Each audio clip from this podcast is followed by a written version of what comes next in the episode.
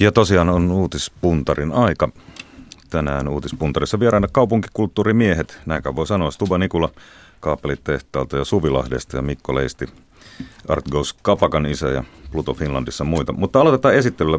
Mikko Leisti, tosiaan olet mies Art Goes Kapakan takaa ja mukana suunnittelutoimisto Plutossa, mutta tuo Art Goes Kapakka, siis mitä vuodesta 1995?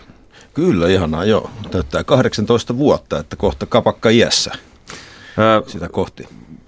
Eikö se houkuttele ihmisen juomaan viinaa, kun tulee kaikkea kivaa ravintoloihin? Mikä se alkuperäinen idea siinä oli?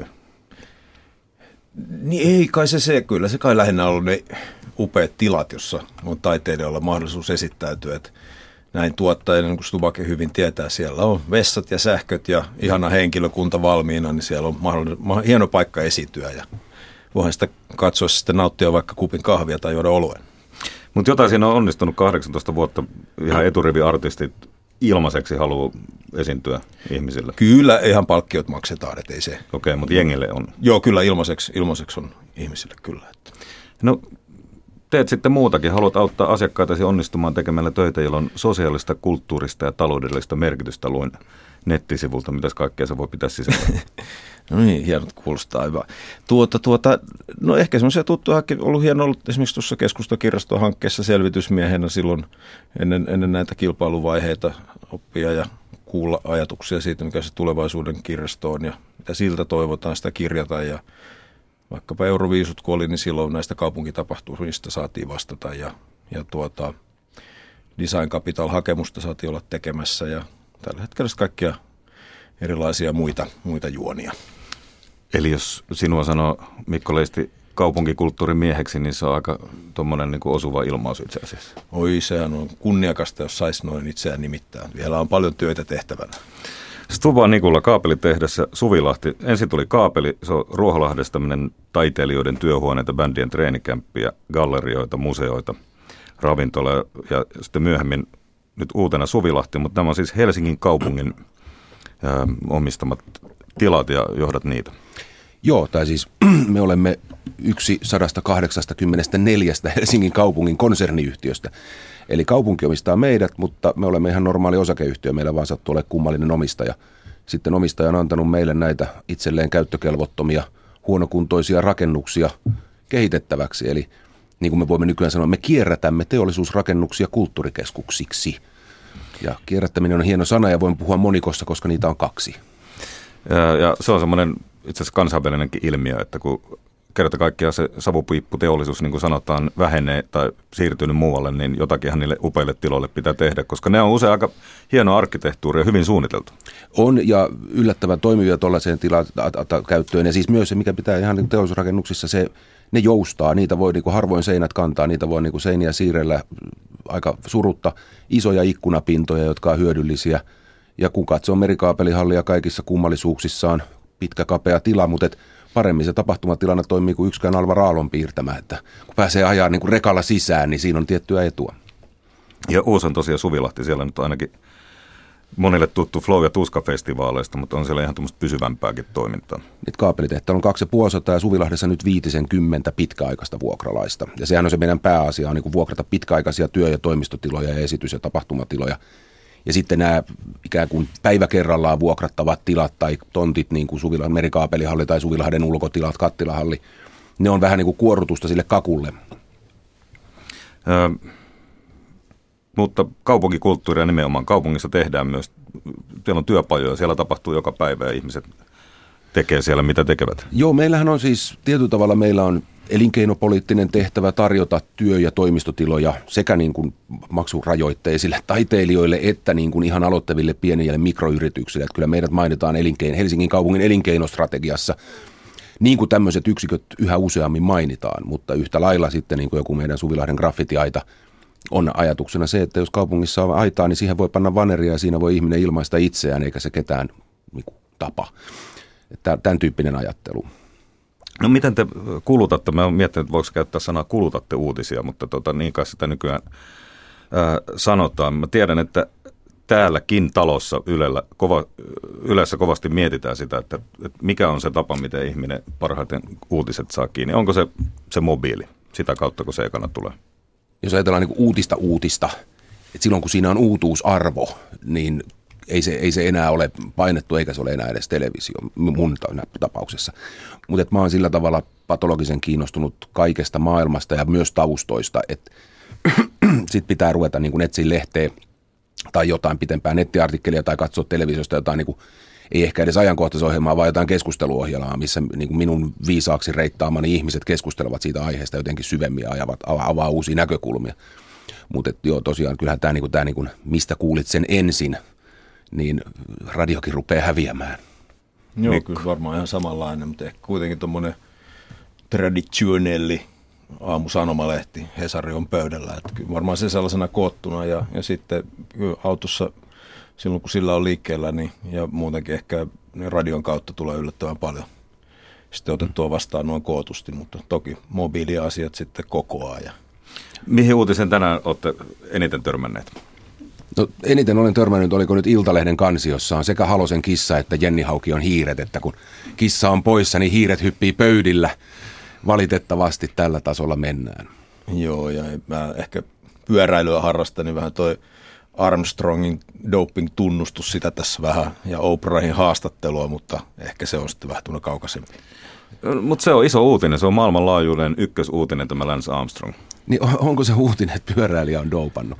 Eipä, kyllä se on, on, on melkoinen, melkoinen pyöritys sillä lajilla, mutta varmaan toivottavasti pidemmän päälle tekee kaikille urheilulle ihan hyvää. Että siinä mennään nyt niin syvissä vesissä. Ja jotenkin siis tuntuu, että tämä, Suomessa me ollaan tähän D-sanaan tutustuttu hiihtäjien kautta ja tämä, viimeksi tämä elokuva aiheutti taas keskustella, että eikö niiden vanhojen asioiden pitäisi antaa jo olla. Ja nyt Armstrong sitten paljastaa, että käytännössä siis koko ura meni douppaamalla ja kaikki nämä, nämä tota, isoimmat voitot tuli dopingin avulla. Miksi Lance Armstrong ei antanut kaiken antaa olla? Mutta eikö, eikö tässä ole siis tietyllä tavalla kiinnostavaa myös se, että, että, että tässä on myös lajiliitto aika niin kuin helisemässä. Ja meillähän on niin kuin iso arvostus vielä niin kuin antidoping-työtä kohtaan. Mm. Mutta eikö tässä on niin kritiikin päätä käännyt myös niin kuin Amerikka, että siinä on niin kuin epäluuloa amerikkalaista antidoping-työtäkin kohtaan. Että, että miten niin, kyllähän on... näitä lukuja on paljon julkisuudessa ollut, kuinka paljon on dopingia, dopingin valvontaa Euroopassa verrattuna Amerikkaan, verrattuna muihin mantereisiin. Ja mm. Eurooppa kai siinä on sillä lailla etusenässä. Mutta se, mikä tässä on tietysti kiinnostavaa, se, että mitä just lajiliitot ja asiaa pyörittävät isommat organisaatiot sitten ehkä ovat saattaneet tietää asiasta. Eikö tässä urheilulla nyt olisi semmoinen, mitä nyt sanoisin, ison näytön ja tekemisen paikka, että tota, mietittäisiin nyt sitten oikeasti, että mitä se urheilu oikein haluaa olla. Tässä on kysymys kuitenkin isosta viihteestä, isoista rahoista, urheilijoiden terveydestä, sitten puhutaan vielä, että ne on esikuva nuorille, ja tavallaan kaikkien lajien kautta tämä liikuttaa satoja miljoonia ihmisiä sekä harrastajana että penkkiurheilijana. Ja jotenkin, että pitääkö näitä vuodesta toiseen? Eikö tämä pitäisi nyt pöyhiä kunnolla ja sopia sitten, että mitä se urheilu on? Eikö tässä ole sauma siihen? Niin kuin, joo, monen taalan paikka, monen taalan paikka kyllä kieltämättä siihen, mutta tämä on tietysti sellainen, jonka kaikki urheiluseuraavat voisi keskustella tässä seuraavat pari tuntia olla mielipiteitä, mutta ilman muuta, että miten vaan voidaan tehdä, että saadaan puhtaammille linjoille, niin totta kai kannattaisi nyt, olisi hyvä paikka. Minä kun en seuraa muuta urheilua kuin snookeria, enkä ole koskaan niin kuin urheilut, olen yrittänyt liikkua ja mun mielestä tämä niin kuin urheilun ja huippuurheilun ja liikunnan erottaminen tässä yhteiskunnassa on aina ollut musta kiinnostavaa, koska sitähän ei useinkaan tehdä. Et huippuurheiluahan perustellaan sillä, että sieltä tulee ne esikuvat, että saadaan niin kuin kansa liikkumaan.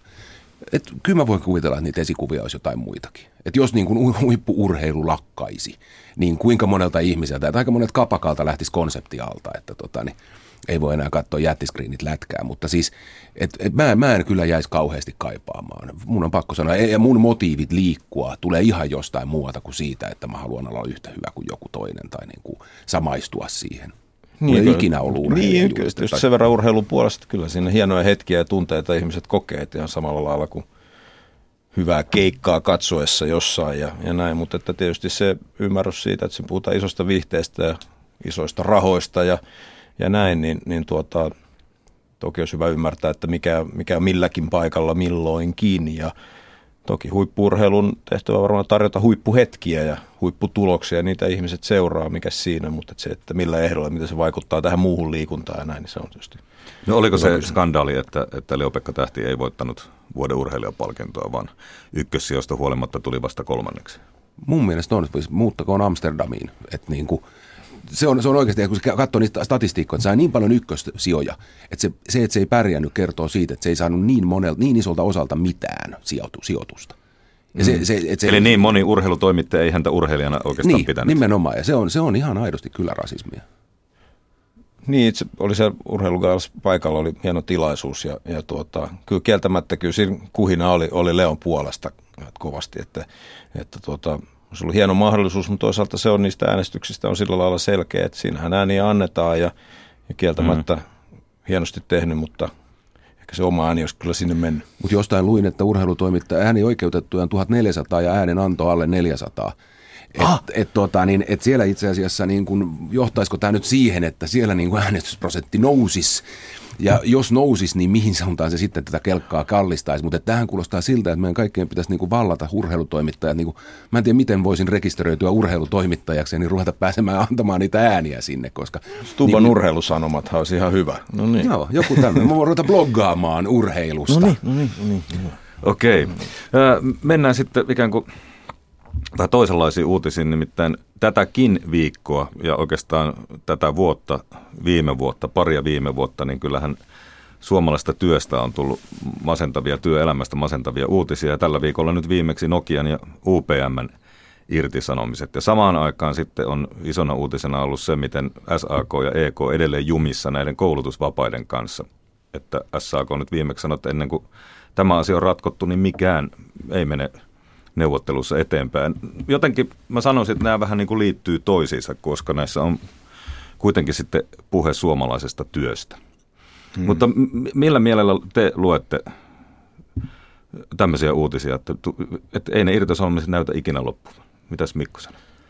Joo, kauhea, kauhea asia kyllä, kyllä kaikin puolin ja tietysti se on elää, elää itse pienyrittäjänä elämää ja, ja meillä – Meillä on siellä kahdeksan henkeä työllistettynä ja sitten, sitten ne, jotka siinä meille sitten muutenkin, muutenkin hommia tekee, niin tietysti käydään jatkuvasti sitä keskustelua, että riittääkö niitä, niitä töitä, töitä ja kun tätä, tätä poh- niin, että et oikeastaan sieltä se jollain lailla haluaisi katsoa myöskin sitten niitä, niitä tulevia aikoja tavallaan pienten ja keskisuurten yritysten jotka eivät ole itse asiassa irtisanoneet kauheasti sitä maailmaa, mitä siellä voidaan kannustaa ja sitten, että miten, onko se sitten koulutusta käyttämällä itse asiassa vai mikä on sitten olisi siirtymän tavallaan sen tyyppiseen toimintaan tästä perinteisestä raskaasta teollisuudesta. Se on, niin kuin, se on varmaan jännä kysymys, jota paljon pohditaan, mutta eihän tuolle, tuolle inhimilliselle tragedialle, niin eihän sitä voi muuta kuin olla, olla todella pahoillaan sen puolesta. Ja kyllä mäkin myönnän, että mä, mä luen niitä uutisia vähän niin kuin ikään kuin ulkomaan uutisen oloisena, koska siis johtuen ihan itsestäni ja taustastani, että mä olen, meitä on nyt 14 plus pari sivaria. Ja se on suurin työyhteisö, missä olen koskaan ollut töissä. Et mä en, mä, mulla ei ole oikeasti aidosti kokemusta. Moni sanoo, että olen onnellinen, koska ei ole kokemusta isoista yksiköistä. Et mä en, mä en niin osaa miettiä, että millä logiikalla siellä toimitaan. Ja siellä ei se, ei se johtajallekaan niin tietysti helppoa ole siellä niin päättää, että nyt pannaan tuosta niin 10 prosenttia pihalle. Mutta tota, niin, et, et, et mikä, se, mikä se logiikka on, mutta jos ajatellaan just näitä niin kuin aloja, missä nyt Mikon kanssakin toimitaan ja mis, mitkä niin kuin jollain tavalla luokitellaan Suomen tulevaisuuden pelastajiksi, niin kyllähän niin kuin raekoko siellä yksiköissä, teitä on kahdeksan, meitä on 15 ja niin kuin jossain on 20 ja et, et pitkään on ollut niin kuin tällä alalla se ajatus siitä, että eihän ihminen ole enää, ihmisellä ei ole verokorttia, sillä on ennakkoperintärekisteriote. Että se on ikään kuin, että kaikki me ollaan jotenkin firmoja ja sitten me jotenkin lutviudutaan niin kuin ikään kuin käytetään omien verkostojemme ja muiden kautta ja niin kuin saadaan työllistettyä itsemme ehkä joku toinen siinä vieressä ja niin kuin se, että kuinka monta ihmistä joku työllistää, ei ole, ei ole itse asiassa niin kuin se, sitä on hirveän vaikea jopa sanoa, että niin kuin teillä on niin kuin sit hankintana ostatte vaikka mitä palveluita mistä, mutta tämmöistä niin kuin vanhan liiton, että nyt meillä on tässä iso tehdas, joka on aidat ympärillä ja sitten nämä ihmiset tulee sinne ja tekee sitä työtä ja lähtee pois. Tämmöinen ajattelu on mulle tosi vieras – ja tuntuu olevan, että ei sille ole kauheasti edes tilaisuutta, tilausta nyt yhteiskunnassamme. No ehkä sitten SAK on tavallaan oikeassa tässä näiden koulutusvapauden vaatimisen kanssa, tai näköjään tässä koulutus kuitenkin tuntuisi olevan jonkunlaisessa ytimessä, että jos ne suuret joukot, jotka ovat tähän mennessä tehneet jotain yhtä työtä ja sitä työtä vaan ei enää ole, niin sen sijaan, että tota, sitten jäädään kortistoon, niin kyllähän se ainoa keino varmaan eteenpäin on koulutus. Siitä tuntuu olevan kaikki yhtä mieltä. Mutta miten se hoidetaan, niin se on vissiin se Mutta mä väitän, että nämä, nämä irti, irtisanoneet yritykset ovat kyllä kouluttaneet henkilöstöä. Ne on kyllä semmoisia aloja, että siellä väittäisin, että koulutetaan. Koska mä en ole tähän koulutusvapaa-asiaan kauhean hyvin perehtynyt, mutta siis onhan semmoista ihan pöljä ajatus, että missä on se työnantaja, joka ei kouluta henkilökuntaansa. Että jos semmoisia oikeasti vielä on, niin sietääkin mennä. Hmm. Niin varmaan se on, se on aika hankala tuollainen yhteinen yleinen sääntö, että joku tulee sanoa, että nyt koulutaan, vaikka olisi just kouluttanut ja, ja niin poispäin, että varsinkin se on sidottu nyt selkeästi kouluttamiseen, niin johonkin tällaiseen tavoitteelliseen tilanteeseen, jossa ihminen sitten saadaan tai haluaa oppia jonkun tietyn asian, joka edistää hänen ammattitaitoa ja näin, niin, niin tuota, kai se pitää vähän arvioida, että arvioida sen tarpeen mukaan hankala se näin, näin tuota, yrittäjän kannalta ajatella, mutta, mutta tuota, tarpeellisuudesta, tarpeellisuutta ja varmaan koulutuksen tarpeellisuutta kukaan kiistä. Niin, mutta onko se oikea koulutus oikeaan aikaan vai onko se nimenomaan, että niinku, se on vähän kuin sairaspoissaolo, että mä olen nyt ansainnut nämä kolme päivää ja sitten mennään jonnekin ja niinku ryhmäännytään mm. ja heittäydytään ja ollaan jotenkin kivoja ja sitten tullaan voimaantuneena takaisin. Ja niin kuin, et... Koulutusfirmat saattaa tällä hetkellä kyllä tuolla he varmaan olla tero, terottamassa myyntisalkkuja. Juu, juu, kyllä, se kyllä. kyllä. Se on sama kuin nämä elykonsultit, että kun Suomessa on tämmöinen iso osa näitä määrä konsultteja, jotka käytännössä niin kuin siis tekee erilaisia pienkonsultointeja pienyrityksille, mutta siitä niin kuin hinnasta maksaa 85 prosenttia elykeskukset. Mm. Että siellä niinku raha pyörii ja sitten niinku aktivaattorit aktivoi ja joku niinku tuotteistaa ja sitten mitä oikeasti tapahtuu. Et me on niinku musiikkialalta tulevana puhumme aina tästä niinku ilmakitarasoitosta, että hirveä liike, mutta mitä ei kuulu. Ö, mutta jostakinhan sitä työtä pitää saada ja, ja tuota, se on vissiin tässä se, se on joka tapauksessa suurin kysymys. Niin on, ovat sanoneet oikeastaan kaikki tällä hetkellä siis vaikuttaa siltä, että konsensus Suomessa siitä, että työtä pitää saada, se on sataprosenttinen presidentistä ammattiyhdistyksiin niin sanotusti lattiatason työntekijää, niin kaikki on siitä yhtä mieltä, että, että näin se on, mutta jotenkin siitä ei tunnu olevan hirveätä, hirveästi käsitystä, että miten siinä onnistutaan. Onko, miten voi olla visiot näin vähissä? Niin, onko sit, raaka realismi vaan sitä, että ei niitä vaan niin kuin miettimällä synny? Niin ja sitten valtio laskee valtioveroja ja samaan, tuloveroa ja samaan aikaan työntää kunnille lisää vastuuta ja sen jälkeen kunnat nostaa kunnallisveroa ja palkkaa lisää ihmisiä julkiselle sektorille. Et kohta niin kuin, joka kolmas on eläkkeellä ja joka toinen tekee vaippoja ja joka kolmas vaihtaa niitä vaippoja. Et niin kuin, mutta et eihän yhteiskunta voi pyöriä näin. Hmm. Niin, että toi, kun tuo visio tuohon, tuohon pöydälle nostit, niin kyllähän se on aina hauska seurata tilanteita ja ihmisiä ja tahoja, joilla on jonkinlainen selkeä näkymä, näkymä tulevasta ja ajaa, ajaa asioita ihan vimmalla, vimmalla sinne päin. Ja se oli itse asiassa tuossa, törmäsin silloin, kun oli tämä, tämä Abu Hannahin aloittama keskustelu aika kaukoröyhkä jossain postauksessa oli tuolla Facebookissa, että, että joo, ottamat kantaa siihen siinä asiaan sinänsä, niin vaan se, että aika paljon on, on tuota, käytä sitä sanaa, mitä hän siinä käytti, mutta, mutta et, et on aika helppo heitellä, heitellä tämmöisiä niin kuin ihan ajankohtaisia tärkeitä mielipiteitä ja, ja osoittaa joku toinen mikä kuin vääräksi mielipiteineen jossain asiassa. Eli, eli tuota, ja olla siinä aika suorasanainen ja muuta, mutta et aika vähän tulee semmoisia ikään kuin visioita, ajatuksia, että suunnasta, mihin ollaan menossa. Ja, ja tuota, että minäpä otan ja alan tehdä. Minä, minäpä otan ja onko, onko tästä nyt sitten tuossa minun visiossani oikeasti hyötyä, että mä nyt vaikka kohdistan, olen jollekin näin niin kuin kategorisesti jollekin ihmisryhmälle vihainen tai, tai tuota toisaalta puolu, niin kuin näin. Että se perustus kuitenkin johonkin semmoiseen ajatukseen sieltä tulevasta ja, ja tota, se oli oikeastaan aika hyvä heitto, että pisti pohtimaan. Että kiva, kiva nää, olisi, olisi nähdä ihmisten semmoisia – tulevaisuuden ajatuksia. Vaikka. Niin, Suomi täyttää 100 vuotta 2017. Kyllä, kyllä, kyllä, että siinä on... Olisiko Stubaki... nyt visionin paikka? Niin, tässä me pitäisi nyt ratkaista tämä Suomen tulevaisuus. Mitä aikaa tässä vielä otetaan, on? Otetaan vauhtia historiasta. Meikäläisellä jotain isoa kiteytyy oikeastaan Ateneumissa ja vanhassa ylioppilastalossa. Nimittäin juuri silloin yksistä maailman pahimmista nälähädistä selvinnyt rutiköyhä syrjäinen maa sai vision – että pannaan kaikki, lopulta siis myös tytöt, ilmaiseen kouluun, jossa koulussa lopulta oli ilmainen ruoka. Ja lopulta se tie vei ilmaiseen yliopistoon asti. Eli mentiin niin kuin sivistys edellä ja sama köyhä kansa tosiaan rakensi upeita rakennuksia, Ateneon vanha YÖ-talo. Se rakensi rautatiet, puhelinverko, sähköt, kirjastot, koulut, tiet. Ja nyt jotenkin meillä on semmoinen tunnelma, että meillä ei ole varaa mihinkään, että tämä on niin kuin, että se ei, ei lähde enää. Niin, tämä on näitä mun lempiaiheita, että jos demokratia on tuonut meidät tähän, niin mä toivotan tervetulleeksi mielivallan. Tota, niin yksi iso ongelma just tässä sivistysyhteiskunnassa on se, että sitten me jossain vaiheessa ruvettiin tekemään, että, että ihmiset saavat niin kuin valita sen, mikä on niiden mielestä kivaa. Eikä se, että mikä, pitäisi jollain tavalla ajatella sitä, että mikä on yhteiskunnalle hyödyllistä. Et, et sillä logiikalla meillä on erilaista medianomia ja niin kuin kulttuurituottajia, noin AMK tuottanut, työntänyt ulos tuolta nyt niin kuin siis, että Kemitornion AMK tuottaa kahdeksan AV-tuottajaa vuodessa. Et kyllä ne saa aika monta turismivideota tehdä, että niillä on töitä siellä Lapissa. Hmm. Mutta me, me, ollaan eletty yhteiskunnassa, jos ensimmäinen kysymys, niin kuin työn, työntekijän näkökulmasta oli tämä, että mitä sä osaat tehdä. Ja silloin piti olla niin kuin rappari tai lääkäri tai mikä tahansa muurari. Sitten tultiin tähän, että mitä sä osaat myydä. Ja me jollain tavalla vielä niin kuin kipuillaan sen kanssa, että me haluttaisiin olla se yhteiskunta, jossa pitää olla hyvä myymään. Mutta me ollaan tulossa yhteiskunta, siis maailma, koko pallo on tulossa tilanteeseen, jossa sen työntekijän näkökulmasta sen pitää osata vastata johonkin toisenlaiseen kysymykseen, että mitä sä osaat mutta mä en tiedä, mitä se on, mikä se ikään kuin se kantava mm. tarve on. Sehän ei tarkoita sitä, että nämä niin kuin tekijät ja myyjät muuttuisi tarpeettomiksi. Mutta että se vetovastuu on siirtymässä jollekin muulle kuin sille, joka saa tehdä tai myydä jotain. Mutta siis Onko ajatella niin, vai visioida vai niin kuin saada muut mukaan vai mikä on se päällimmäinen taito, joka me nyt yhtä ihmisille pitäisi antaa?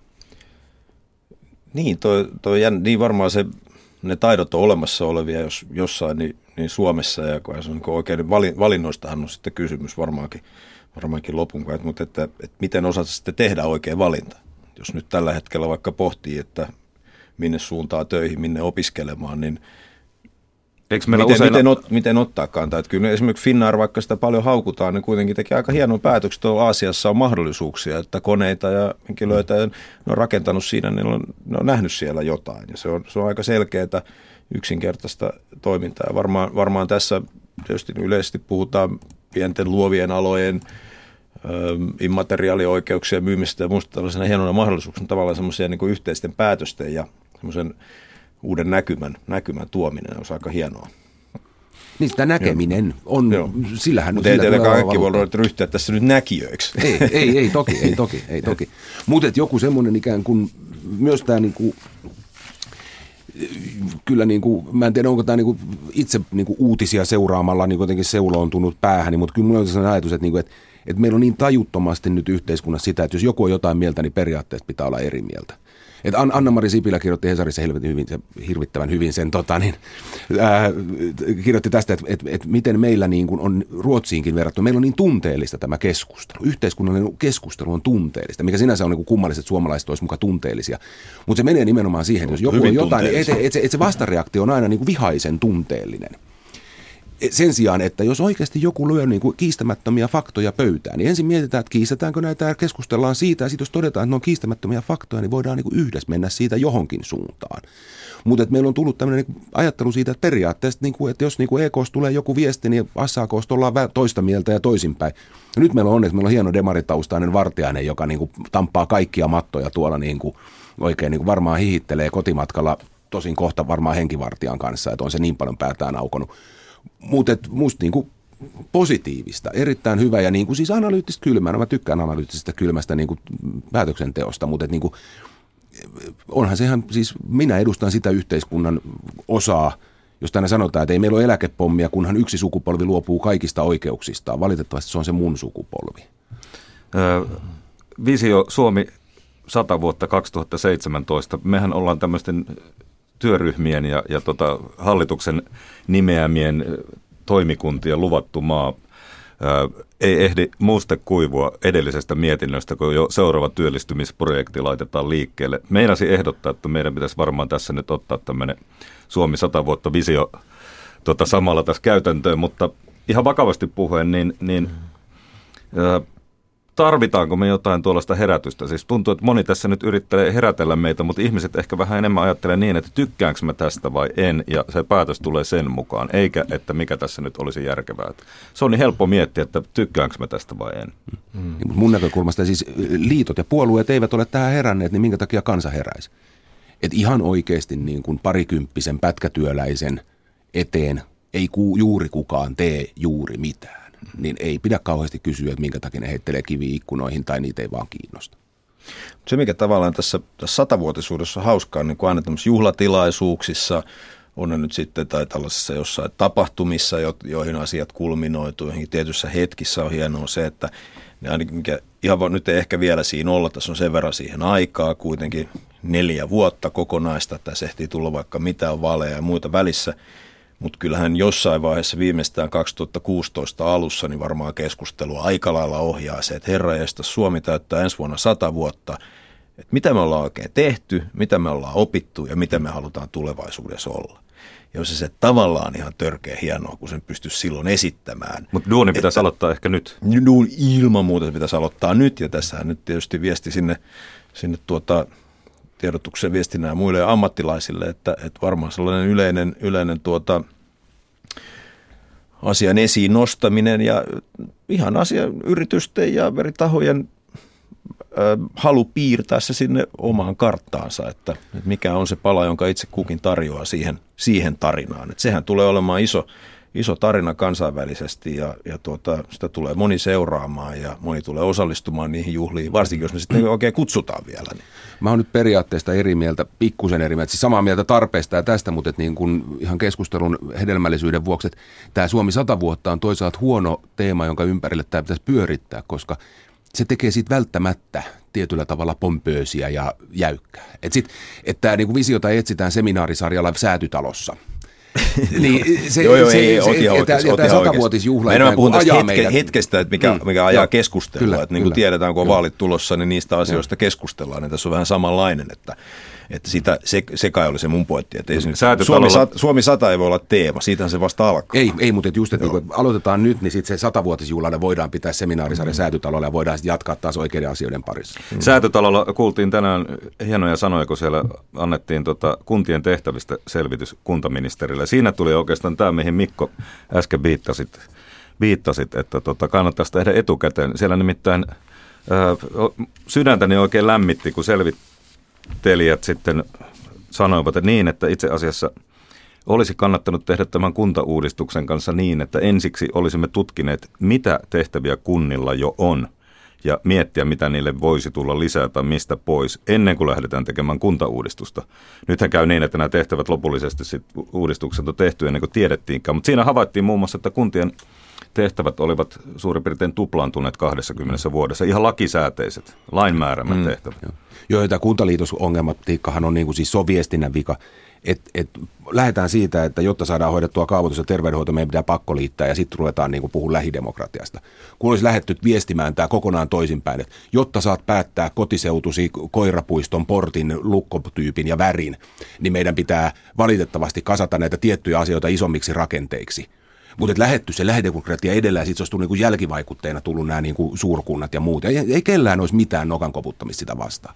Mutta kun niin kuin byrokraatti on lähtenyt ikään kuin siitä isosta tarpeesta ja unohtanut sen pienen asian siinä välissä. Pitäisikö tämä Suomi sata vuotta lähteä nimenomaan tuosta pohjalta, että nyt työ käyntiin, mitä me olemme olleet, mitä me olemme tehneet?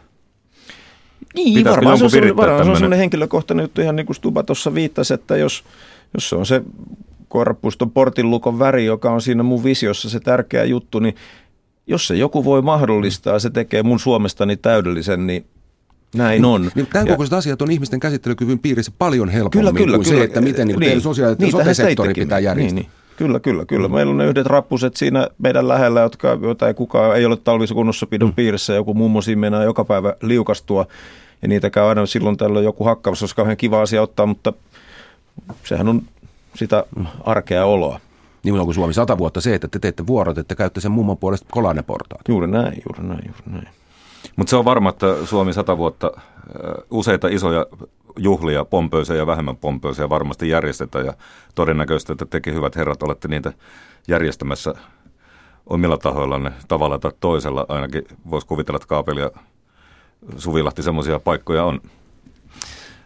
Kiitän teitä, hyvät herrat, vierailusta uutispuntarissa.